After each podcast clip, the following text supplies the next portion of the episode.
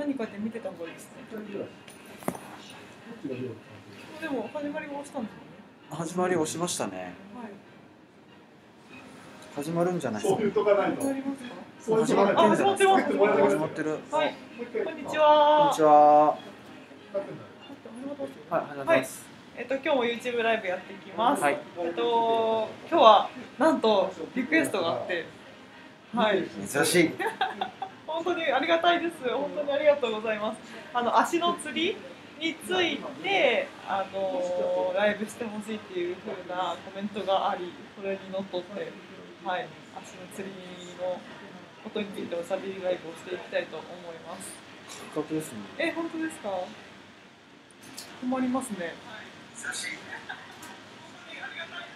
あ、言葉が滑らかになってるんですじゃあカクカクした映像をご覧ください。カクカクか、なんか、そっか、申し訳ないな、リクエストにお答えライブなので。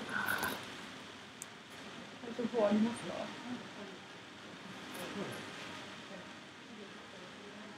きっと録画してるんでまあ綺麗に撮れてたら綺麗な映像を。はいあげましょうか。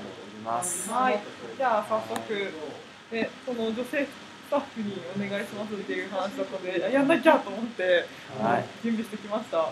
で男女でね、差はないと思われるんですけど、差があるとしたら妊娠とか、そういう時の足のつりについてかなっていうふうに思ったりして、いろいろ想像しながら、はい、考えてきたんですけど、あの、平田さんに話振っていいですか、今？どうぞはい平田先生は足つり、足つるというか、よく釣ってました。あ、本当ですか？学生の時は毎晩のように夜中釣ってました。はすごいいい情報をもらえそうですね。どうえその時のことを振り返って、まあ原因とかそういうのは今思い当たります原因？今その時釣ってて今あんま釣ってないんですよ。まああんま釣ってないですよ。それのこう経緯というかありますか、変化とか。運動量がない。ああまあそもそも。はい。あと無駄なところにいろいろ力が入りまくってた。今がそうじゃないってわけじゃなくて今は単純に運動量がないだけかなって気がするんですけど、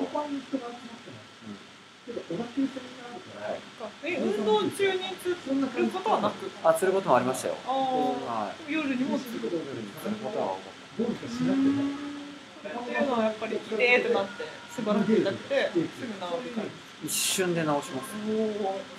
で伸ばせば治るから。そうですね。はそうですね。平田先生はこんな感じで多分いい情報をたくさんいただきそうな感じがするんですけど、そのね。私に関して喋ると私釣ったこと前までなくて、一回も釣ったことなくて、バドミントンずっと中学校からやってても釣ったことなく、たまに学校のプールとかでなんかあ桃の裏が変な感じギュッてなってるみたいなのででもその先がない感じ。で終了してて釣ったことなかったんですけど妊娠中はい。あのなんか大きくなってて 大丈夫ですか？はい。はい、上向きで寝てたんですよ。やっぱ、はーって気づいたのが痛くなっちゃって、これが足がつるやつか、これかーみたいなのが妊娠中初めて。で、妊娠中に2回あった。それ以降は1回もつったことない感じで、です。はいなんか妊娠中釣りやすいって言うけど、やっぱ釣りやすいんですよ。それはびっくりしました。多分すごくお腹大きくても私なんか多分他の人と違うから何やっても大丈夫だっていうふうに思って、ね横向きで寝るとかは絶対なんか負けたくないような感じでずっと上向きで寝てたの、まあ、寝返りはするけど上向きで全然足伸ばして寝れるしとか思ってやってたらなくなってたんで多分圧迫されて血がいってなかったんですよねあんまり。なんで釣ったのかなっていうふうには思ってるんですけど。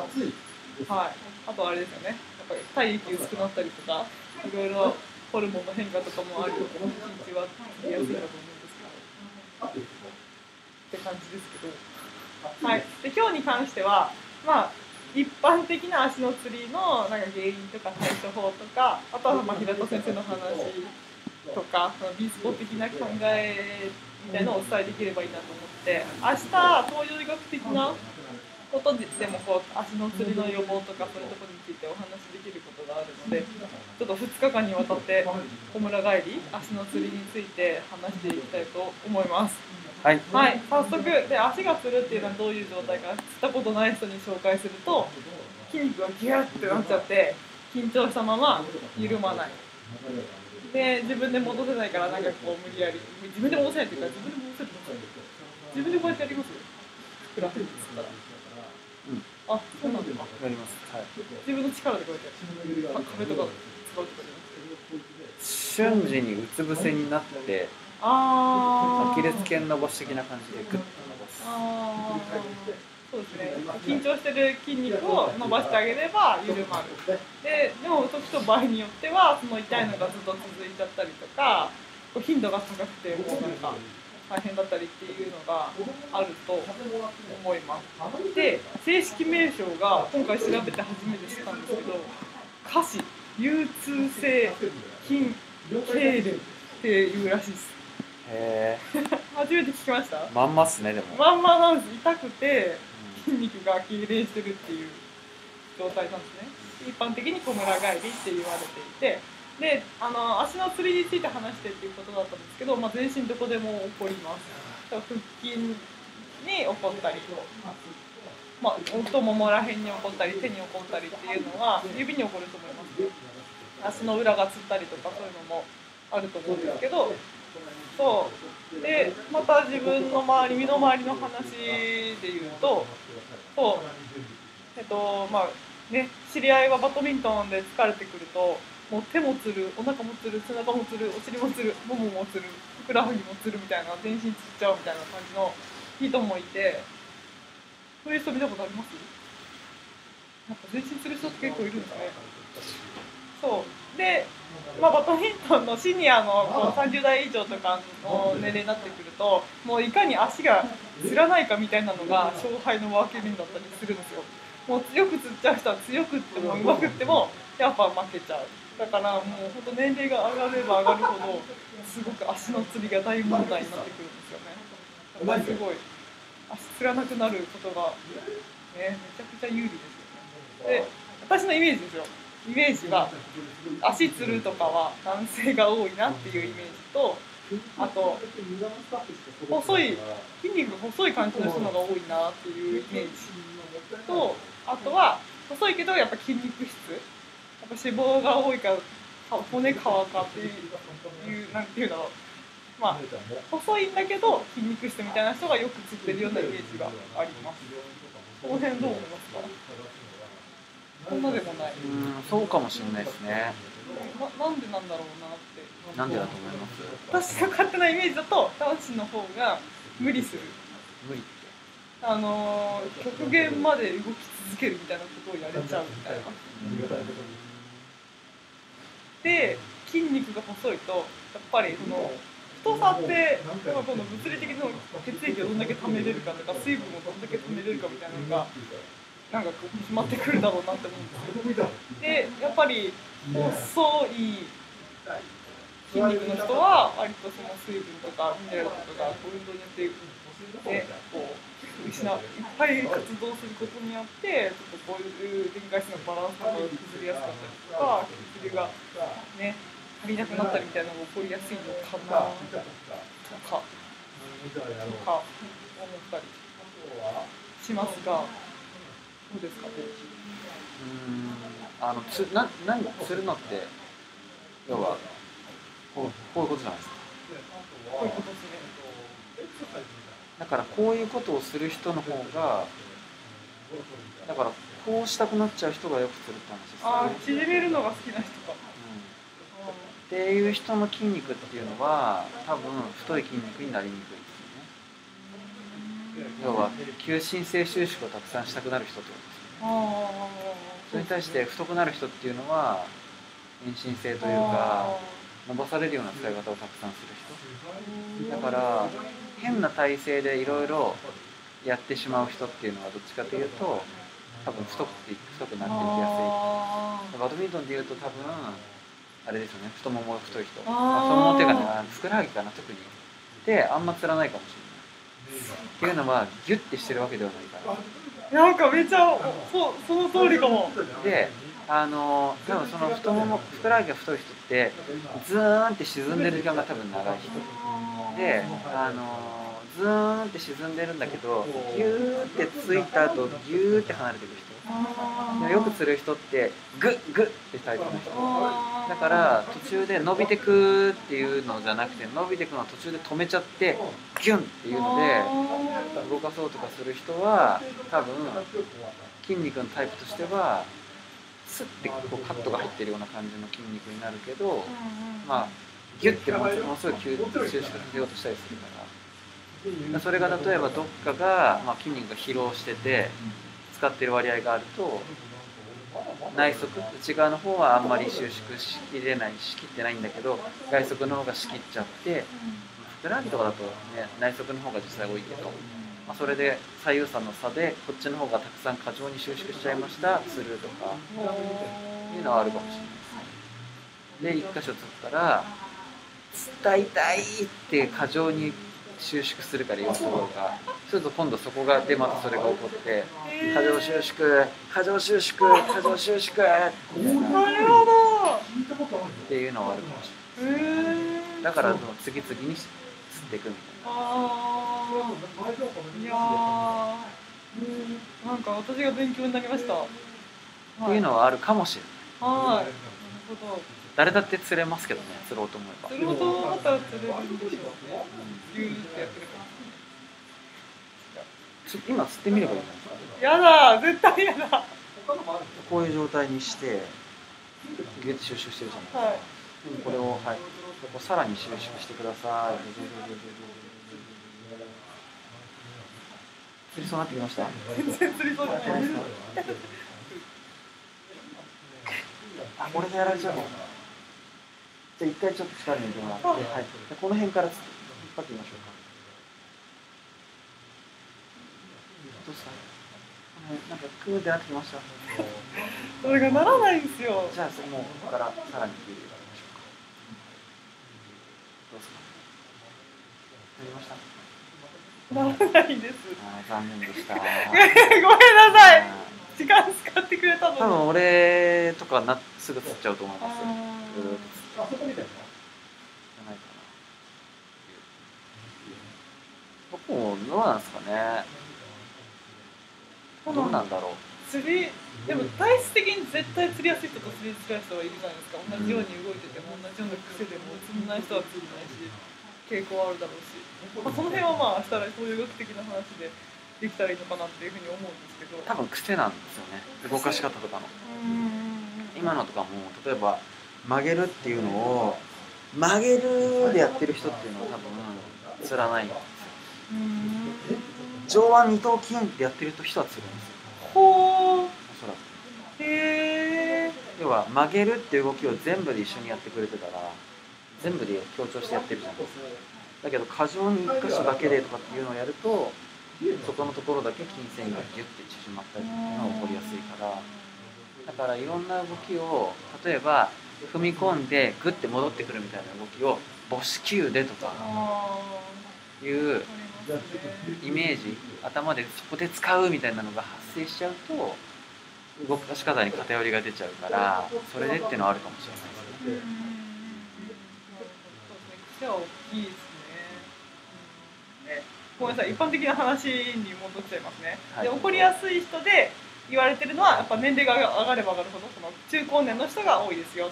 50歳以上の、もうほぼ何割で、7、7、8割は全員したことあるみたいな感じのことが書いてありました。あと妊婦さんがすりやすいです。あとは激しい運動をする人、それは普段から激しい運動をする人もすりやすい人もいるし、そのたまに激しい運動をする人はなおさら釣りやすいしみたいなのもあるし、あとは服薬でその薬の関係で釣りやすくなっちゃってる人もいる。その利尿剤とか高圧剤とか鎮痛剤、ホルモン剤とかでなりやすいらしいです。で、あとは基礎疾患がある人、肝臓とか腎臓とか、そう悪い人だ機能が低下してる人だったり糖尿病の方とか脊脊椎の疾患がある人とかは釣りやすいらしいです。その分離とかの人とかも釣りやすいし、その共作症の人とかも釣りやすいらしいなんでですかねまあそれはもうそういう腰が痛くなるような動きをしている方だったら釣りやすいだろうって思っちゃうけど腰の痛みが出てたらやっぱりあちこち筋肉硬くなるし血流は、ね、足に血流は悪くなるだろうしなんかいろんなことが総合的に悪さしそうな感じはしますよね。総合的に。総合的に。まず腰が痛くなるような生活習慣なんだなとかスポーツ中の体の動きなんだなとか思うとでさっき言ったギューとかやってそうな感じするし。うん。そうですね。やっぱ血流とかもなんか まあ筋肉硬かったらやっぱ血管圧迫してとかそういうので血流が悪くなっちゃうし。あ、お疲れ様です。そうそう、はい。そんな感じなのかなって思いますけど大丈夫ですか？カメラが熱いって言ってますね。あどうすればいいですか？いやこれは無視。無視じゃないかな。そんな熱くない。頑張れよ、ね。はい、ライブで見てる皆さんはなんか変なの出てますけど。はい。突然これがパッて消える可能性がありますけど。それはそれなんで、はいなんで今日はパッてなったらここで今日のライブは終わりあです。本当ですか？ははい、ライブが終わりです。寂しいですね早くしなきゃはい。はい、でもまあそういう怒りやすい人はいても、まあ、にしても個人差は大きいよねっていうふうには思います。そこにいろんな多分要因があるんだと思います。で原因についてなんですけど一般的に言われてるのは神経が異常に興奮してしまっているとか脱水状態。あとはミネラルとか電解質の異常があるとかそうそういうふうに言われてるけどこれが原因で釣りますよみたいなのは科学的にはよく分かってないっていうのがもう原因これだみたいなので一個に決められてるような感じではない。らしいです。うーん過収縮だと思いますけど。就職だけどねだから過収縮だけどだってか絶対過収縮じゃないですか。絶対過重視は。だってストレッチしながら釣った人います だから絶対足つってるわの状態は過収縮なんですよ収縮してしすぎてあちょっと言い方がごめんなさい違ったらあれだけど本来ここのこういう範囲で動いてればいいものがここまで行っちゃいました。でそこからリセットというかこっちに行く方向な感じが分かんなくなっちゃう。これが持続しちゃう。だからそれが何きっかけでこれを引き起こしてるかっていうことの方がそれがよく分かんないよねって言われてるだけで、あそうですね。うん。過収縮状態っていうのは間違いないですね戻れないっていうのも間違いない。だから過収縮の仕方を知ってる人と仕方を知らない人っていうのはいるんだと思う。あ過収縮領域まで入るやり方を知ってる人は入れるし入るやり方が分かんない人は入れないよねじゃあ釣りやすい人はそういう領域を知ってる人たちなんですね。知っちゃ知ったが最後もう戻れないって感じですか？うん知ったらやれるっていうのは多分あるからそれはありでしょうね有国先生が変な顔して笑ってますけど。なるほど。じゃあ私は多分それ分かんないな。もうちょっとあれかもしれないしばらく経ったら分かるのかもしれないけど。はい。で対処法はやっぱりその、まあ、伸ばせっていうさっき言ったやつですね。で伸ばせっていうのとやっぱり頻繁に起こりすぎちゃうんだったら、まあ、薬とかもあるんですけど漢方薬とかがみんな結構飲んでる人が多いかな。私の身の回りだとバドミントンやってる人で飲んでる人は多いです。漢方薬。つまらん何番つぶらの何番かみたいな。芍薬。肝臓。肝臓。とはい。ですね。それがスタンダード。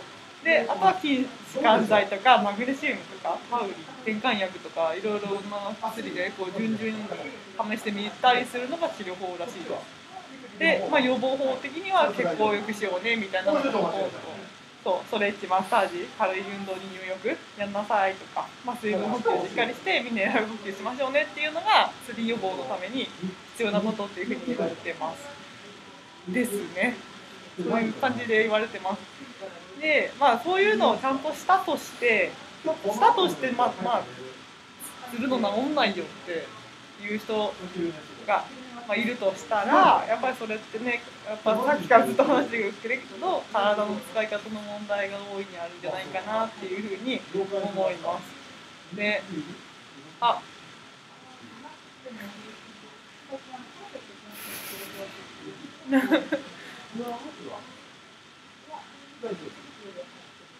そんなことあります、う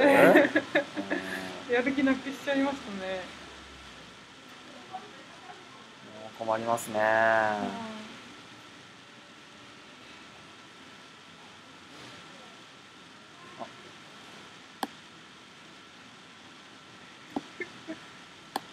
リクエストにお答えライブなのに。いや。カメラがこう熱々だって言って仕事辞めました。はい、すいません。お騒がせしています。はい。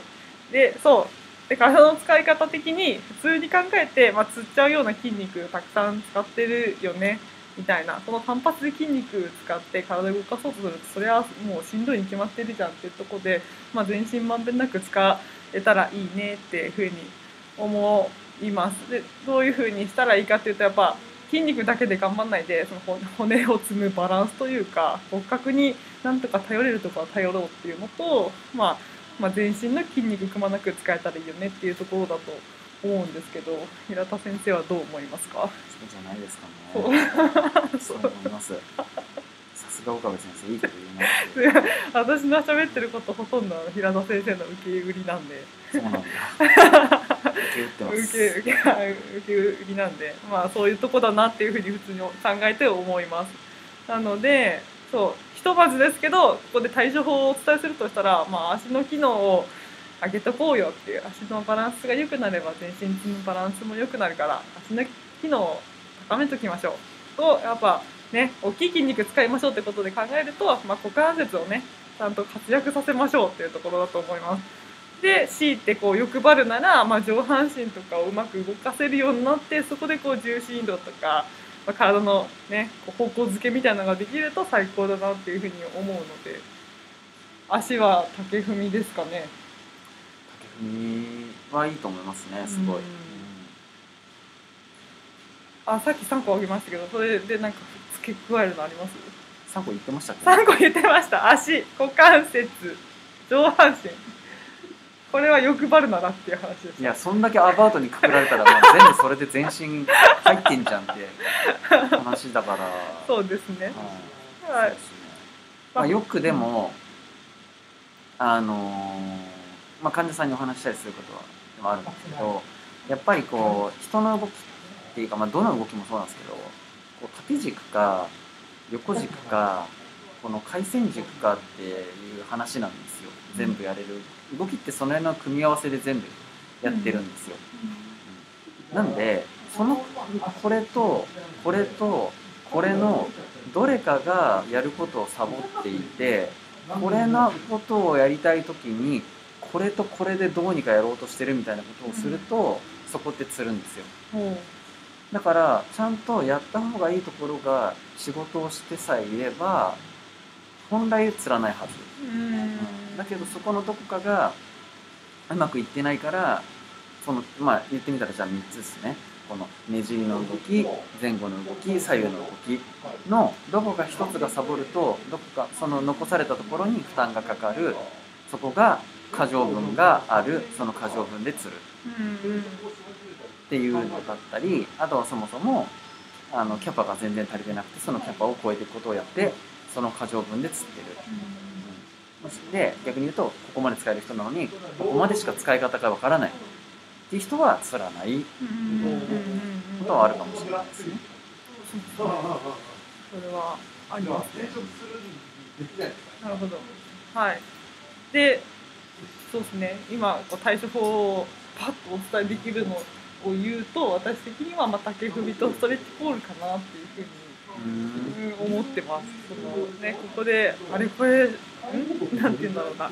その人その人には理由があるな、理由というか、つっちゃう原因が違う中で、まあ、すべての人にお勧めできるのは、まあ、竹踏みかストレッチポールで予防していくといいんじゃないかなっていうところがありますね。竹踏みは足のね、機能を高めるってとこと、ストレッチポールは、まあ、股関節にも上半身にもなんかこう、こう可動性を出すような状態にできるので、お手軽かなって思うんですが平田先生は皆さんにおすすめできる釣り予防のなんかあります？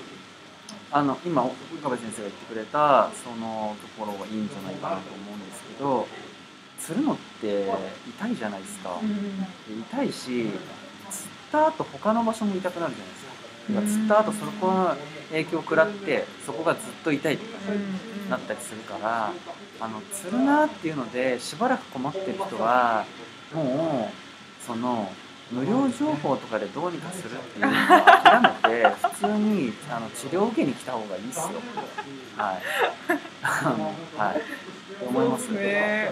うん。あのやっぱりちゃんとやった方がいいエクササイズをとかで体の使い方を覚えてそれができてくるとつらなくなってくるので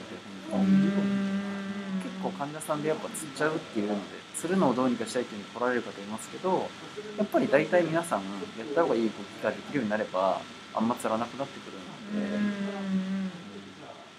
ででそういうのをやっていくとつらなくなるなっていうのが分かるのと自分が釣った時になんで釣ったかが分かるからそしたら予防の方ことをまたちゃんとやろうっていうので治ればいいし。なんだけどよく分かんないけどなんか自分の体質とかそういうので釣ってるって思ってる人まあ本当に服薬とかそういうのはあるけど自分は釣りやすい人なんだって思い込んでて釣り続けるっていうのが多分一番無駄なんじゃないかなその時間が。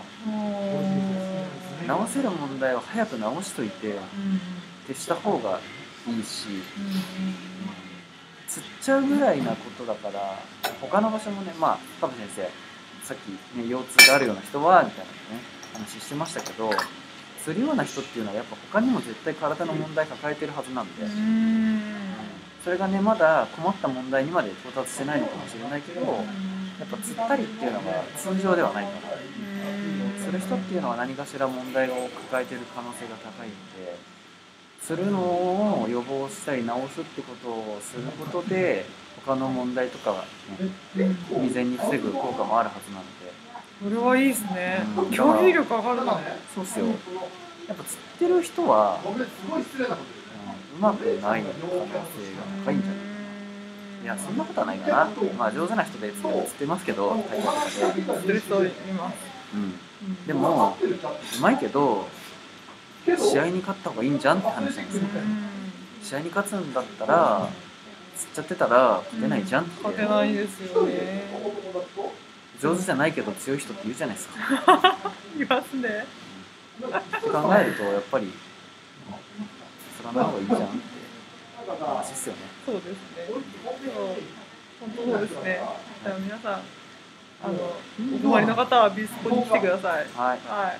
あの鶴の治療得意ですので鶴の治療鶴それがに合わせてしたいよねっていう。の絶対良くないまあう。ん釣るの釣る治療が得意だとかっていう。のは思ったことないですけど、う。ん、やっぱり釣るのって本人は分かんないかもしれないけどあからさまに釣るよねっていう。姿勢してるのでだからそこを整えればまあ良くなる問題なんで釣っちゃってる人はなんかそのこの釣っちゃってるを、ね、漢方でどうにかしてやろうって思うよりも、うん、あの根本的に直せる問題が必ずあるのでそこをどうにかした方がまあ気持ちよく運動もできるしいいんじゃないかと思います。そうですね。はい。はい。ぜひご連絡ください。はい、はい。じゃあ今日はこれで以上です。はい。明日も一応あの体質がどうのっていう話をしちゃうと思うんですけどはい。東洋学的に足の釣り。あ明日も足の釣り明日もそうです。あそうなんだ。そうなんです。はい。嫌だったら言ってくださいね。はい。はあのはい。やってきます。はい。はい。では失礼します